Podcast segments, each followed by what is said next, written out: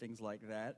Um, but yeah, it's been some time, and what an encouragement it is to see us at this place uh, here today uh, in this moment. Now, even though the pastors keep saying this is a significant day, this is a significant day, perhaps for uh, some of you guys it's like, well, it doesn't feel all that significant. I mean, Tim and Sam, and they've been here now for months, uh, already serving. Uh, today is not an ordination service. Um, all of these elders are already ordained. And so perhaps for a lot of us, it just kind of feels just like an organizational uh, thing that we're doing and thing that we're taking care of. Uh, but I want to just pause and take a moment to call to attention the fact that I think part of why this day is significant, um, this, it's a significant milestone, is uh, it wasn't easy to arrive at this point. And I think the reason we are here where we are today is largely due to the leadership uh, of these brothers, uh, of all four of them.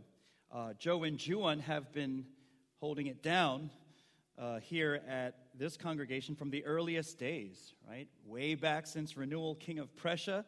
And though the church has certainly gone through much change and flux, uh, really, Joe and Juan have been steadfast, uh, immovable rocks uh, in the life of this church. And so I don't think it's an exaggeration to say we wouldn't be at this point today without them. Uh, Tim and Sam have been providing leadership way back since the City of Parish days. City of Parish? Uh, and they were both instrumental in helping the church transition and providing leadership through that transition process to form this new congregation. So, again, uh, without Tim and Sam, uh, I don't think it's an exaggeration to say we would not be here today. We would not be at this point without them. And I will say, um, really, it's probably only God, and second to God, their wives, uh, who fully appreciate and grasp the amount of time, uh, the amount of energy, the many, many, many countless conversations, prayers, uh, that they've had with one another, that they've, they've had with many of you. Um, I think it's probably only God and their wives who fully absorb just what it has cost them uh, to help get us here today. And so, as we install these brothers, uh, though, I, as I said, it might feel for some of us just kind of like an organizational formality, uh, I really hope that we're able to celebrate uh, not just this moment as a church, but I really hope, and I think it's fitting that we celebrate uh, these men as a church uh, and for how the Lord has used them.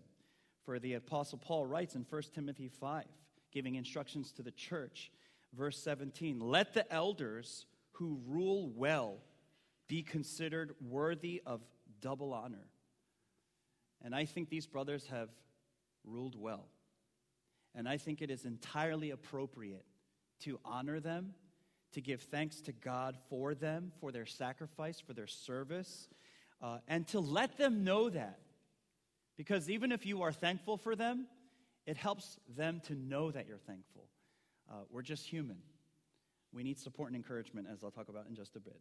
So, we want to be praying for them, encouraging them in their role, uh, continuing to support them in their role as elders. Uh, and so, with that, as we heard the passage that was read for us from 1 uh, Peter 5, I want to talk about what elders are called to do.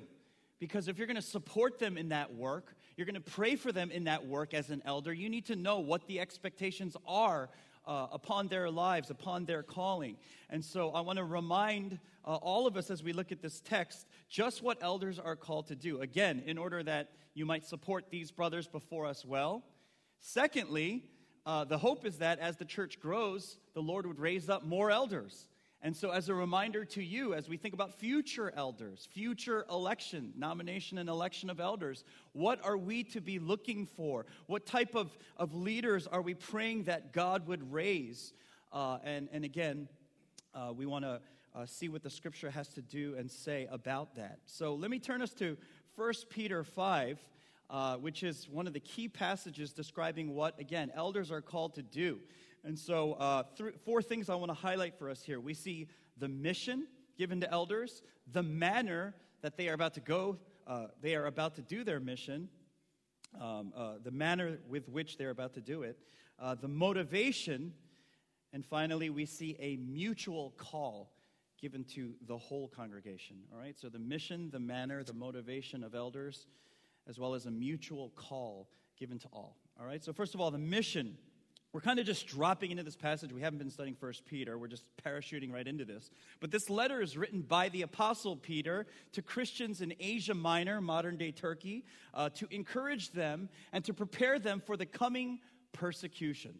Right? They are going to about to go through and have started to go through some incredibly difficult times. They are facing persecution. And he wants to encourage them uh, to remain steadfast in their faith. And so, in the immediate uh, uh, passage immediately preceding the passage that was read for us, that's what he's focusing on. That's what he's highlighting, especially, even though he's covering it throughout the letter, but he's especially focused on that to be prepared for suffering, for the persecution that is coming, the hardships that are coming. And then, immediately after, he begins to describe uh, the role of elders. But it's not a completely unrelated thought. It's not a complete just change in subject. All right, now I talked about suffering as a Christian. Now let's address the elders. They're entirely connected. And the reason is how are the people of God, how is the flock going to prepare for their suffering? How is the flock going to be prepared because they're about to get hit? How will they be prepared for that season, for those times that are coming? Well, it's by the leadership. Through the ministry and the leadership of the elders of the church. So he writes in verse 2 Shepherd the flock of God that is among you.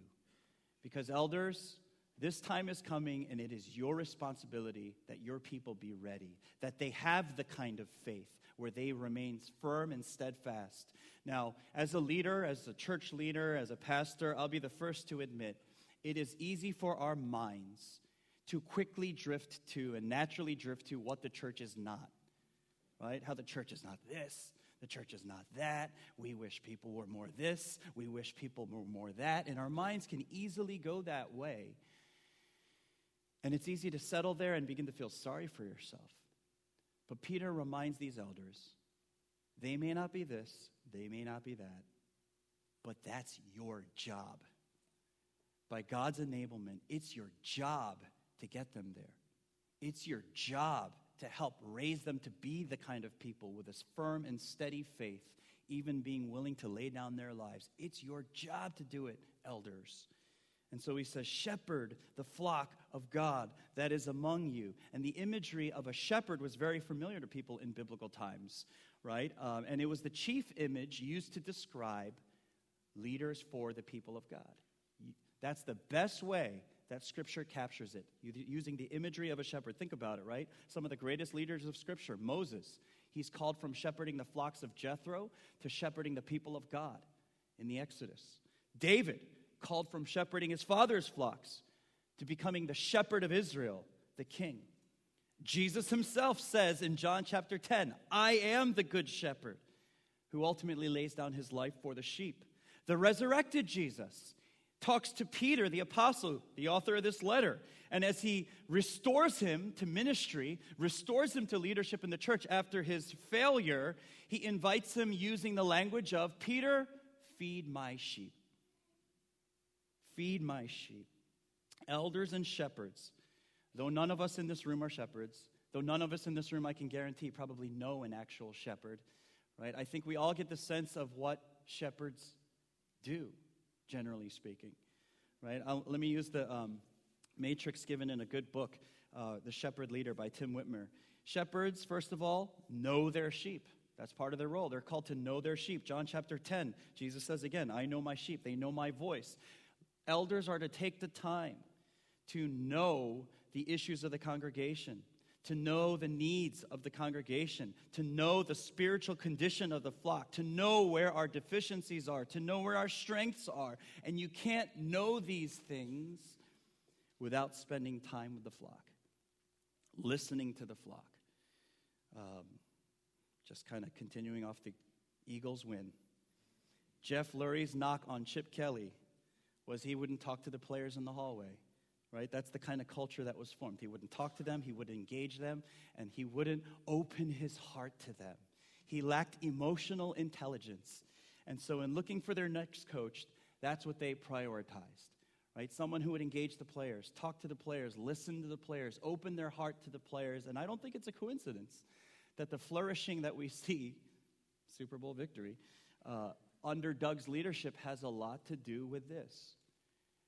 Good leaders know their people. Shepherds are also called to feed their sheep. Psalm 23, right? Leads us to uh, green pastures, quiet waters. Good leaders, shepherds, are to make sure the word of God is taught faithfully, effectively, and with regularity, publicly, personally, making sure that the young, spiritually young, are fed to maturity, making sure that the spiritually weak and struggling are fed to stand firm, and for those who are healthy, the flock who is healthy, to continue to feed them words of encouragement so as to promote further growth. Shepherds know, shepherds feed, shepherds lead their sheep. Psalm 78, 70 to 72, again, talks about David's shepherding leadership over the people of God. Peter uses this phrase, exercising oversight. Elders are to oversee all that happens in the church, but not just simply in a way of passively kind of taking in the view, just let me oversee things, passively just taking things in, but more like, again, use a sports analogy, just like a coach. A coach oversees those who are being trained under him. And as they oversee this person, they're looking again for areas of weakness, areas of improvement, areas where uh, those that they are coaching, areas of growth, in order that the person they are coaching could maximize their potential. For the church, this is what church leaders are called to do to oversee people in a way, looking out for ways that we can help maximize the potential of people. Collectively speaking, the three major God ordained callings of the church is that we should love God, love each other, and love the world and mission. And the fact of the matter is, churches tend to focus on one at the expense of the other two. They typically are better at one or maybe even two things and struggle in another area, right? And just like sometimes uh, when we hear the laundry, we'll hear a really loud kind of rattling noise, and what that cues us in on is in the spin cycle in the laundry, right? Things have kind of all crammed to one side and that throws the whole thing off and the whole you know laundry it sounds like it's going to explode right? But you open the top and you realize all the clothes kind of collected on that one particular side it's imbalanced. And likewise i think churches can fall into imbalance where perhaps we're just too inward. Some churches are too outward right? Some churches aren't working on the vertical they're great at the horizontal but lacking in the vertical well that's the job of the elders to make sure that there's a balance, a continual balance in all of these areas. Shepherds know, shepherds feed, shepherds lead, shepherds protect their sheep. Acts chapter 20, Paul describes how wolves, vicious wolves, are going to come in, try to attack the flock. We're not just building a worldly organization here, the church is an organism, it is the living body of Christ, it is a spiritual entity. And because of that, there will be spiritual opposition. We have a very real enemy who seeks to destroy the church. And the call of the elders is to protect our sheep from falling off cliffs, from getting attacked by wolves. In spiritual terms, this means going after those who are straying away, who are compromising and allowing um, sin to remain hidden in their lives and unaddressed in their lives those who are being led astray by all kinds of false teaching and, and such. The job of the elders is to protect them. Ezekiel 34, the shepherds of Israel are rebuked by God. And one of the major reasons they're rebuked is that they let the sheep scatter. In other words, they didn't protect the fold.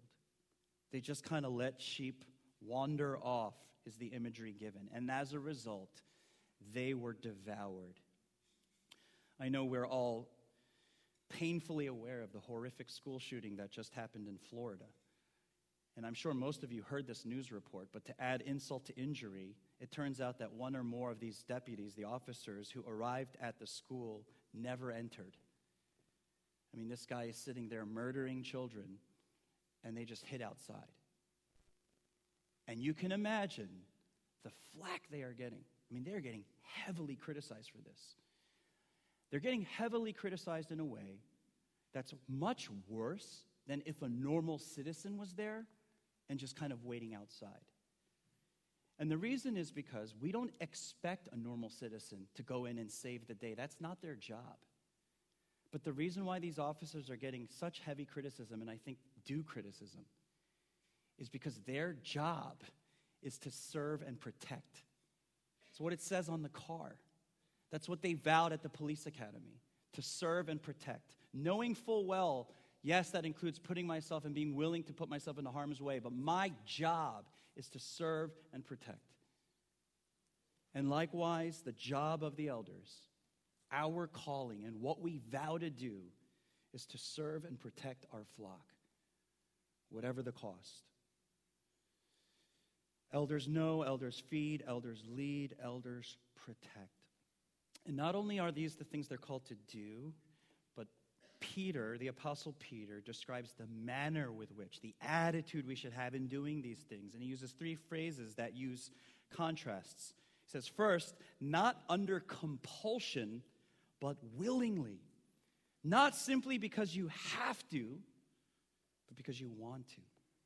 Not merely because you're obligated to do it, but in your heart, you're compelled to do it. Yes, there's a duty aspect to serving as an elder, but it should be a delightful duty. Christianity, to use the term religion in the broadest sense, Christianity, Christianity is a religion of the heart. God doesn't care simply about what we do, he, comp- he cares about why we do it. And when God elects and looks to leaders of his church, what he expects is not just that we do what we do and just get the job done, but the, he looks at why and the heart with which we do it. Yes, he commends the diligence of Martha, but immediately afterwards, he asks for the heart of Mary. Got to have the heart of Mary. Let me read this quote from J.I. Packer I came across, incredibly convicting. He says, Have you ever heard of the spiritual disease which people in medieval times called acedia? It is something that threatens all Christian workers. After the first flush of enthusiasm has worn off, it's a form of sloth, but not at the physical level. It is apathy of the soul. It shows in a certain toughness of mind and wariness of spirit, which often results from hurt and disillusionment. People with acedia, in this sense, have grown cynical about ideals, enthusiasms, and strong hopes. They look pityingly at young people and say, they'll learn taking it for granted that when they've learned, they'll become tough inside too. Once upon a time, these leather soled people were keen, hopeful, and expectant. But nothing happened, or they got hurt. And now they protect themselves against pain by adopting cynical, worldly, weary attitudes. If these people are ministers of churches, elders, they work mechanically, merely going through the motions because their light has really gone out and they're no longer expecting anything exciting to happen. They feel that they know from experience that exciting things don't happen and that's an end of it. So they merely plod on, expecting nothing and receiving nothing. But the Lord does not send us out in His work in order that nothing may happen. His word is intended to have impact, it's sent out to accomplish something. We ought never to settle for a non expectant, defeated attitude. Rather, we should be asking and expecting great things from God. Brothers, if we have lost our joy in service, it is our God given call to fight for it, to get it back by his gracious enablement. Pray as David does in Psalm 51:12. Restore to me the joy of your salvation and uphold me with a willing spirit. God, I don't want to just get the work done. I want to do it with a willing heart, a heart of devotion, a heart of delight in you. Second phrase, not for shameful gain, but eagerly. Not for shameful gain, but eagerly. By shameful gain, Peter simply means selfish gain, selfish motivation, because of what I get out of it. In ministry, the temptation always exists to serve because of what we get out of it respect, influence. Oh, well, now I can shape things because I'm in a position of power. Control, right? For t- teaching elders, pastors. Yes, there's a temptation to just do it for the paycheck, it's a steady income. But Peter writes, No, not for shameful gain, but eagerly. Now, again, it's possible for someone to be eager in their ministry because of, again, selfish reasons. I'm eager to do it because what I get out of it. But Peter says, No, the shepherd of God is to be just the opposite. You are eager to serve not for what you get out of it, but because of what others can get out of it. I think of my wife. She's an amazing, much better gift giver than I am. I'm horrible at giving gifts, right? Uh, but she is the type who will see something, will think of something. My husband will love that. My husband will love that. He, that'll, he'll really enjoy that. And so she is very good at that, thinking about what I would like and surprising me. Hey, I got you something. It's in the bag. And she's got this excitement, this eagerness as she's prepared to give it to me. And again, she's eager not because she gets anything out of it. Her eagerness comes from loving me and seeing the joy that it brings me. And that should be the heart of the elder, right? As I invite these people to my home, as I lead this community group, as I plan these things for the church, I can hardly wait for the ways it's going to bring them joy. It's going to serve their good. That should be the heart. Third phrase not domineering, but being examples.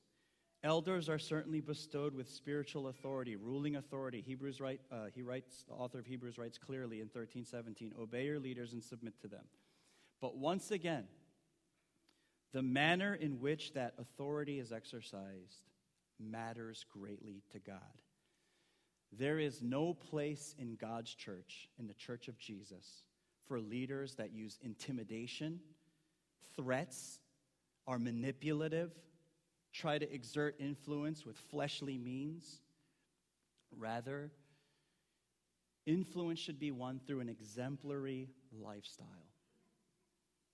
Think about why we submit to Jesus. How did he, quote unquote, gain influence over your life? It's not because he beat you over the head into submission. No, it's quite the opposite.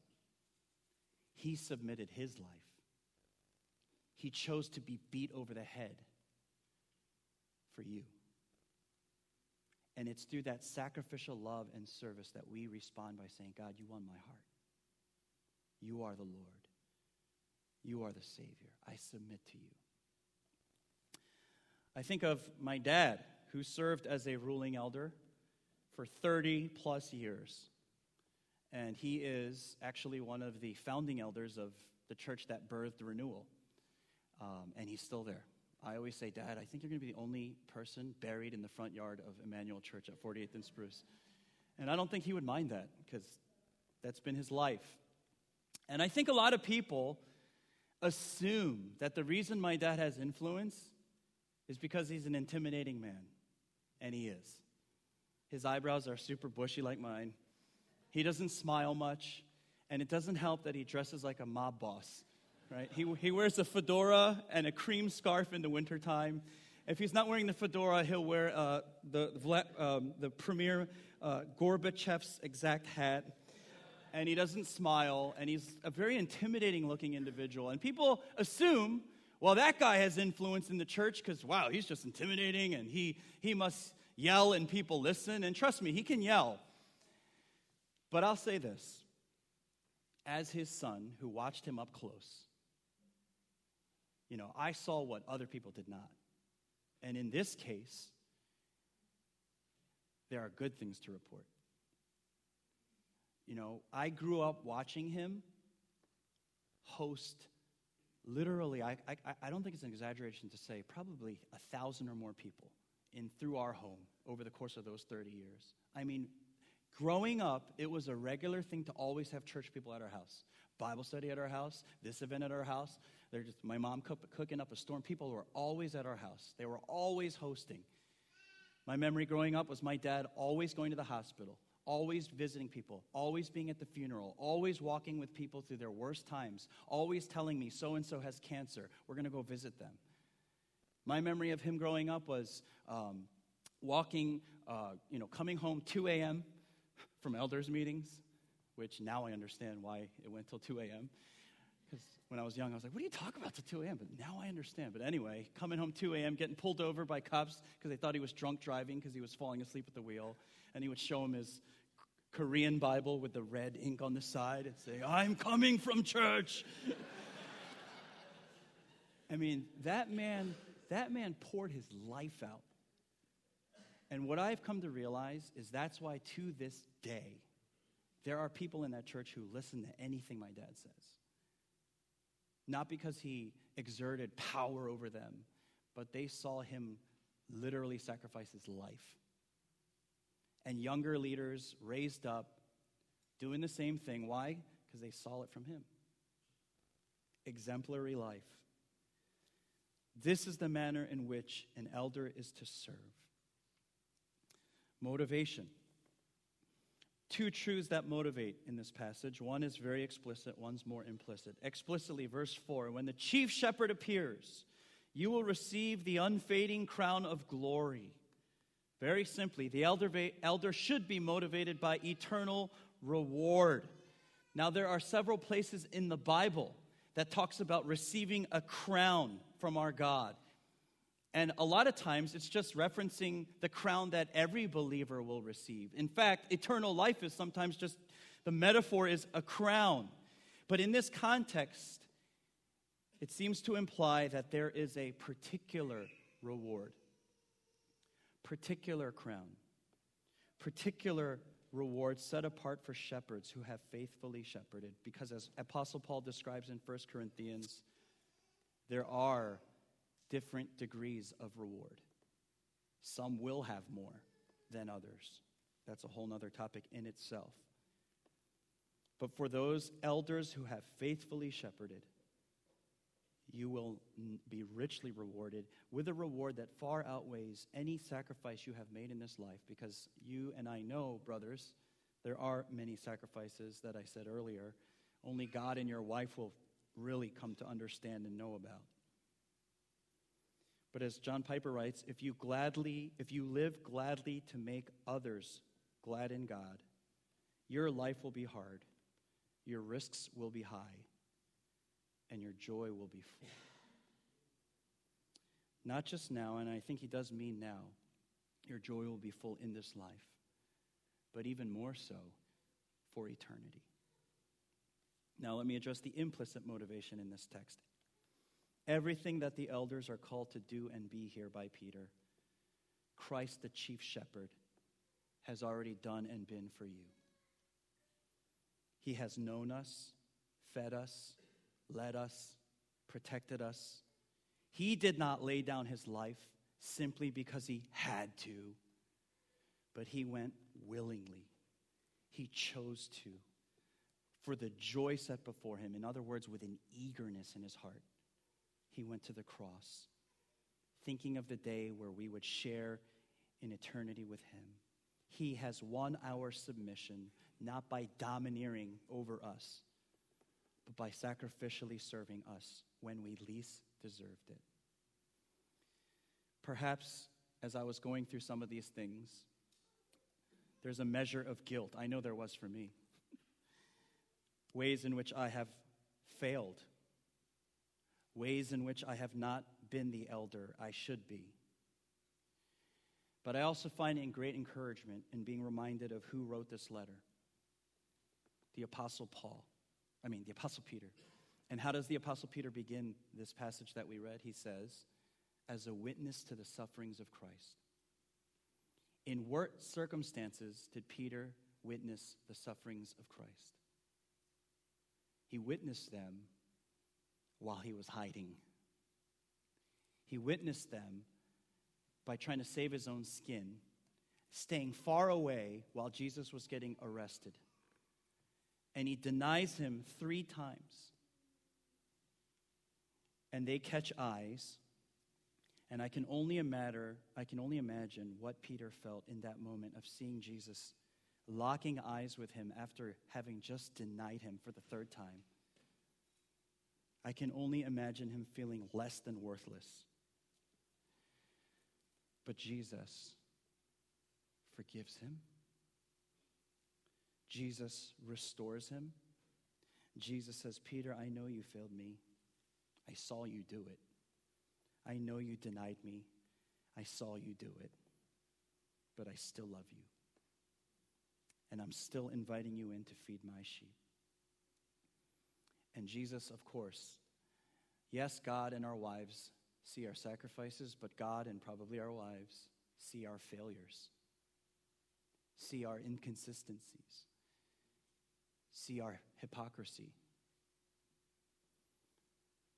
But in seeing it, Jesus says, I see it all and I still love you, and I still invite you in to feed my sheep because they are my sheep. My flock, not your church, mine. And it is seeing that grace, seeing that forgiveness and patience that motivates us to wholeheartedly serve, continue to wholeheartedly serve the church. Finally, perhaps, church, I'm going through all this. You're reminded of what the elders are called to be. Perhaps you are like, yes. Are you guys listening? Yes, that's right. But Peter has some words for you as well. Elders are not the only one called to serve the church. There should be a mutual service that happens in the church. Verse 5 Likewise, you who are younger, be subject to the elders. And it seems that he's most likely talking to actual people that were younger, because even back then, there was a generation gap. Even back then, young people didn't want to submit to authority, so he especially addresses them. Listen to the elders of the church, not just older people, but the elders, the officers of the church. And then he continues Clothe yourselves, all of you, with humility toward one another, for God opposes the proud but gives grace to the humble.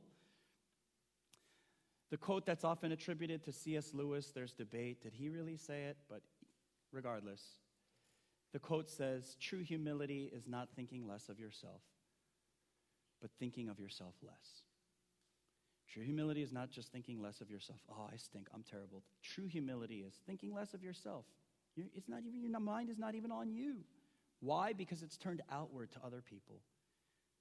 This is exactly what the Apostle Paul talks about in Philippians 2 when he says, Have the attitude of Christ, who in humility considered others more significant than himself.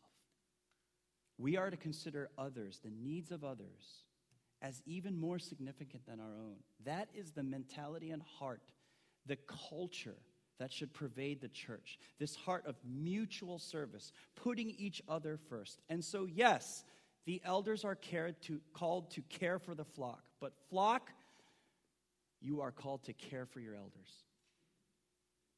As I said earlier, it's all too easy for elders to complain about what the church is not, what the flock is not. And it is our job to help the flock become all God desires them to be. But, flock, on the other hand, it's all too easy for you to complain about the elders and what the elders are not. When what you should be doing is helping the elders through your prayer, through your words of encouragement, through tangible help and support. You should be helping them to become all that God wants them to be. Hebrews 13, 17, once again, obey your leaders and submit to them. They are keeping watch over your souls of those who will have to give an account. Every one of us will stand before the judgment seat of God, and we will have to give an account for how we served.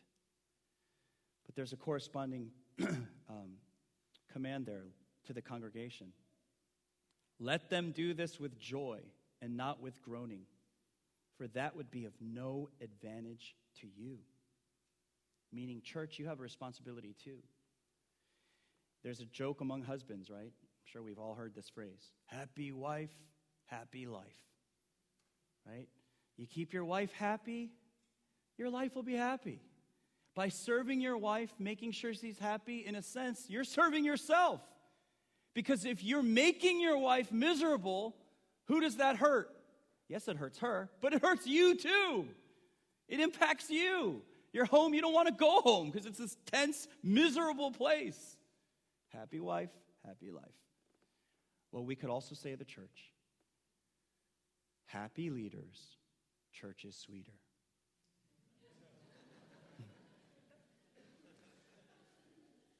because if you are frustrating your leaders, you're critical, you're always complaining, you don't help, you don't support, you just demand. What that does to a leader's heart is it makes us drag our feet. I don't want to be here. I don't want to spend 11 plus hours preparing a sermon when people don't even care. That's what it does. And so, in the end, if you're making it hard for the leaders, who is that hurting? You. oh, they don't care anyway. I'll just come up here and just think of something in the car.